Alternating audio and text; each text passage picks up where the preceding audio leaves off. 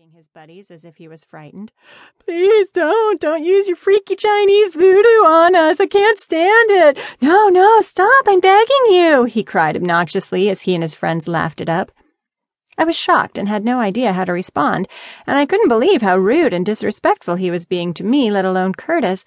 It was as if having a person of authority speak to him had no bearing on him whatsoever. I felt like giving him a hard spanking right across his tush. Then I noticed the woman who had brought the three boys up with her to the ranch coming our way.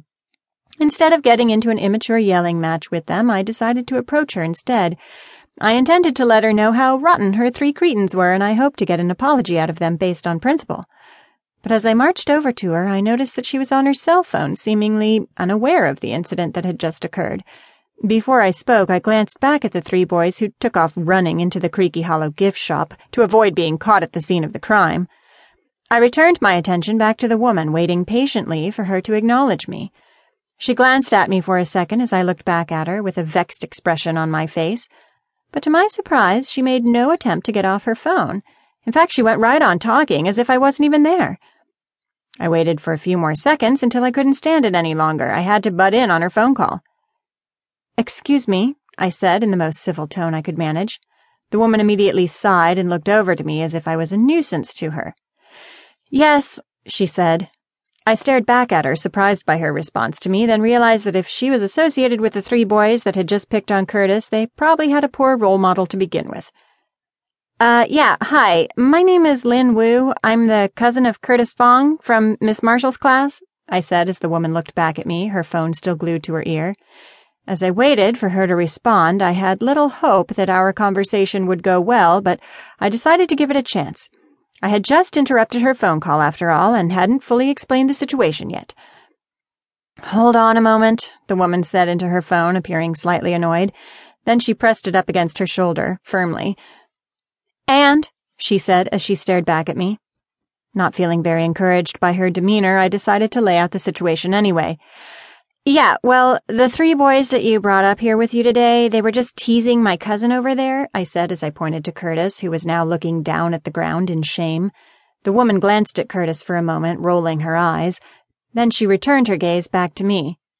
Well, they're kids. What do you expect? That's what kids do at that age, tease each other, she replied as she looked away from me. Then she started talking on her phone again. I did my best to hold my tongue as I butted into her conversation. Well, they also made fun of me. They implied I was a Chinese witch trying to use some type of freaky voodoo on them. I said, hoping that the shock of making fun of a fellow chaperone would finally get her attention. The woman immediately glanced at me again as she covered the mouthpiece of her phone with her hand. Then she huffed dismissively as she looked me up and down for a moment. Well, you're dressed like a witch, aren't you? They were probably just picking up on that fact, she said, I'm kind of in the middle of an important phone call right now, so if you don't mind, she added as she turned away from me rudely and walked away.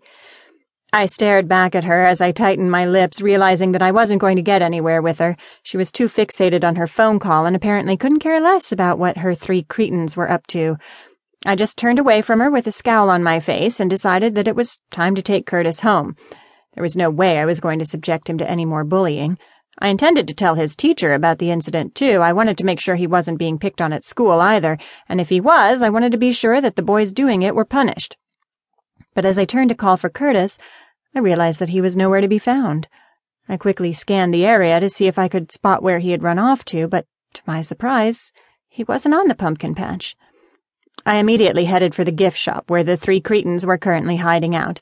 Once I got inside, I could see them clustered around a small table, slurping down a round of sodas as they burped obnoxiously like a trio of drunken sailors.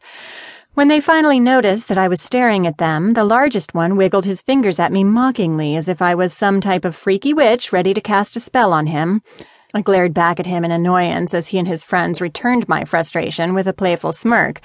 But even though I felt like giving them a piece of my mind, I decided to get back to the situation at hand, which was locating Curtis.